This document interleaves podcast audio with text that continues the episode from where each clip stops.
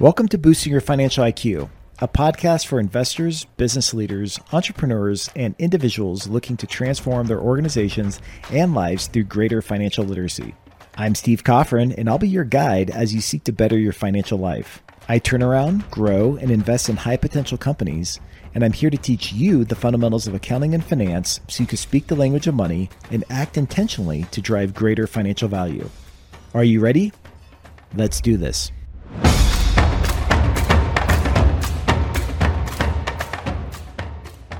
Thanks for joining me for another episode. Before we get started, remember that this content is for educational purposes and should not be construed as financial or legal advice. See the podcast notes or byfiq.com for a full list of disclaimers, terms, and conditions.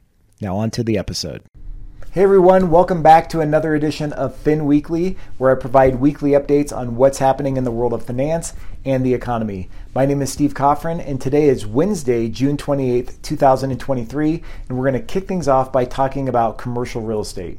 So, first up, empty office buildings around the world are becoming a ticking time bomb of debt. From San Francisco to Hong Kong, the commercial real estate market is facing a dangerous situation due to rising interest rates and declining property values. In the United States alone, there are about $1.4 trillion of commercial real estate loans due this year and next, and with higher interest rates making it costlier to buy or refinance buildings, this will likely lead to a trend in defaults by owners who are unable to make large principal payments. It's important to note that major institutional owners like Blackstone, Brookfield, and PIMCO have already stopped payments on some properties to allocate their resources elsewhere. As of this week, the number of commercial real estate transactions has plummeted, and prices for institutional quality offices in the United States have dropped by 27% since March of 2022. This decline is expected to continue globally, with office prices projected to fall more than 25% in Europe and almost 13% in the Asia Pacific region. Right now, the recovery of this is expected to take almost 10 years, which is risky for several reasons. First, it adds stress to the financial system right now, and second, it transforms cities where there are empty office buildings and lower property tax revenues. In particular, cities like San Francisco, New York, Atlanta, and London are at risk of defaults as vacancies soar and property values decline. And remember, this is due in part to the impact of things like hybrid working, which has allowed many employees to work remotely, leaving little need to commute into or work from an office building. So, with the number of empty office buildings rising and the debt time bomb in the commercial real estate market, I wouldn't be surprised to see other signs of distress within regional economies, employment, and the pace of economic recovery down the line. Managing the impact and finding alternative solutions for empty buildings will be crucial for mitigating the negative effects on the broader economy. And speaking of BlackRock, the investment management company has introduced their first private credit fund called BDebt, which will offer floating rate loans to middle market U.S. companies and other small investors. Now, before we jump into what that means for the company itself, let's put that into context of the broader economy. At the moment, retail investors are seeking less risky investments, which is why US Treasuries and money market funds have been so popular lately. And as recession fears continue to loom over the US market, this move comes at a challenging time, particularly when it comes to concerns about private credit defaults. BlackRock's private credit fund aligns with its long term goal of becoming a comprehensive provider of low cost index funds, actively managed funds, and private market assets. The company aims to double revenue from private market assets to $2 billion over the next five years. And while that might seem easier said than done, BlackRock will face some stiff competition from other firms, including Blackstone, Blue Owl Capital, Ares Management, and Fidelity, who all offer similar non traded private credit products. So, what pros and cons do I see here? Well, on one hand, the fund aims to provide financing to middle market companies, which could support their growth and create more job opportunities, so that's a plus. It also offers retail investors a chance to diversify their portfolios beyond stocks and bonds, potentially earning higher returns. Finally, during economic downturns like the one we find ourselves in right now, private credit funds can provide stability by offering an alternative source of financing when traditional bank lending tightens. These are all great things. However, like I mentioned earlier, the rise in private credit funds also poses competition for traditional banks, which could impact their lending practices in some unexpected ways.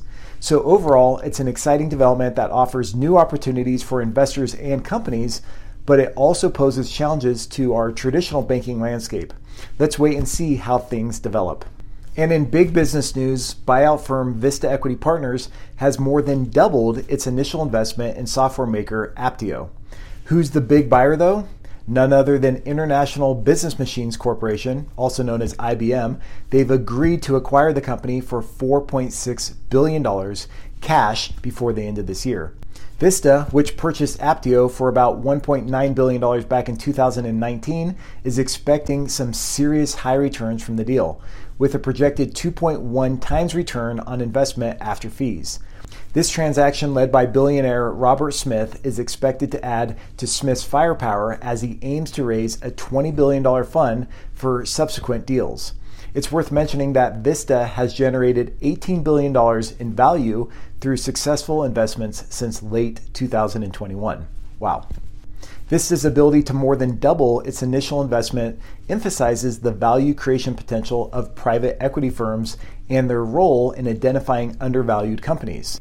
The deal also signifies the attractiveness of the software industry to both strategic and financial buyers and will no doubt boost investor confidence while also driving innovation, productivity, and job creation within the technology sector. All right, moving on to automobiles. It's also been a big week for Ford as they prepare to lay off hundreds of salaried workers, which is particularly bad news for their engineers. Ford CEO Jim Farley previously stated that the company needed 25% more engineers than its competitors, resulting in significant profit losses.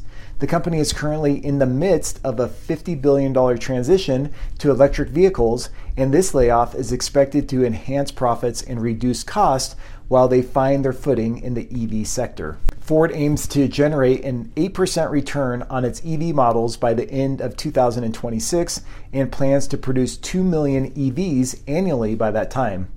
What about the workers, though? Well, last week, Ford and SK On, its battery partner, were majorly criticized by the United Auto Workers Union after securing a $9.2 billion loan from the U.S. Department of Energy for the construction of three new battery plants. From an economics and business perspective, here's what I think about Ford's decision. First off, the automobile industry is undergoing a significant shift towards electric vehicles, and Ford's $50 billion investment in this transition indicates its commitment to this emerging market. However, the company's current financial performance in the EV sector has been challenging, with an expected loss of $3 billion in 2023. Overall, though, Jim Farley's goal demonstrates the company's long term vision and determination to capitalize on the growing demand for electric vehicles, positioning the company for future success in the electric vehicle market. And over in Europe, Gita Gopinath, the IMF's first deputy managing director, has urged central banks, including the European Central Bank, to remain committed to fighting inflation despite the risk of weaker economic growth. In an interview she gave this week, Gopinath emphasized the need for central banks to refine their strategies in response to structural shifts in the economy and potential tensions between price and financial stability. She also called for governments to join the fight against inflation and suggested that fiscal policy can alleviate some side effects of monetary policy, highlighting the importance of reassessing the cost and benefits of quantitative easing in different economic conditions. Her insights emphasize the importance of coordinated action, comprehensive understanding, and prudent policy responses to ensure economic stability and sustainable growth on a global scale. What can we expect next month? Well, the European Central Bank is highly likely to raise interest rates in July, while the Bank of England continues its path of increasing rates despite concerns over a looming mortgage crisis. Similarly, in the US, the Federal Reserve is indicating a probability of future rate hikes despite maintaining its current rates in the last meeting. And in international news, the International Monetary Fund has approved $1.8 billion in loans for Senegal to support its economic recovery.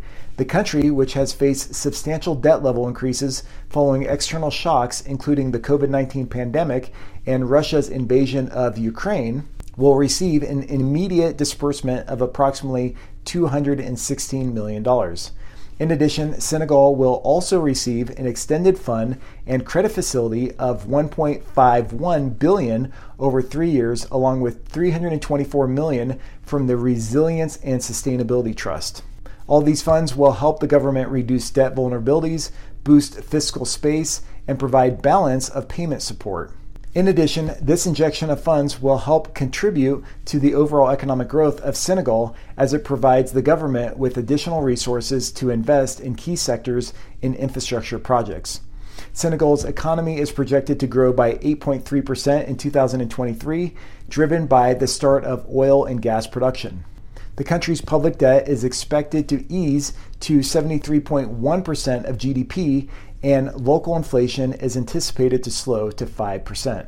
And last but not least, following up on something I touched on last week here, Citi has predicted that homebuilder stocks will continue to perform well. To recap, that's due to a combination of there being a shortage of existing homes for sale coupled with the strong demand from buyers.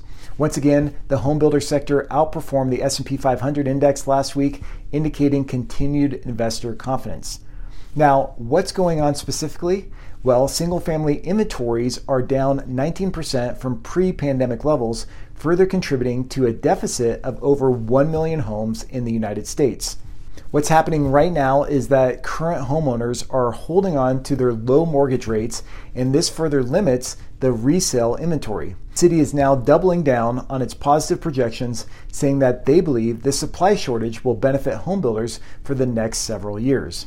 They also said they are expecting favorable net order growth for the second half of this year in companies associated with building and construction. And lastly, they estimated that the benchmark interest rates would need to fall to around 5% to reach pre pandemic supply levels, but said that a decline to 3% is highly unlikely.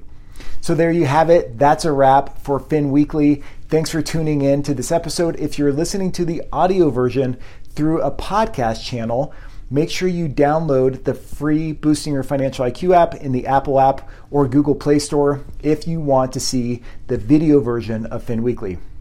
Uh, I'd highly recommend it. There are a lot of other great tools and resources within this app that you can access all for free. And also, you can join a really great community. So, thanks for tuning in. Thanks for being ambitious with your learning goals. Keep boosting your financial IQ, and I hope you have a great week ahead. Cheers. Hey, real quick, if you get value out of this podcast, it would mean the world to me if you would leave us a review. Also, if you want to be featured on the show, send me a recording with your name, your age, where you're from, and your question through a voice note or a video using your smartphone. Then email me the file at hello at byfiq.com. BYFIQ stands for Boosting Your Financial IQ. So once again, it's hello at byfiq.com. If selected, I'll give you a shout out and answer your question for you and the entire community. One last thing if you want access to additional resources that will help you fast track your path to financial freedom, visit byfiq.com or download our free app in the Apple or Google Play App Store today. Thanks again.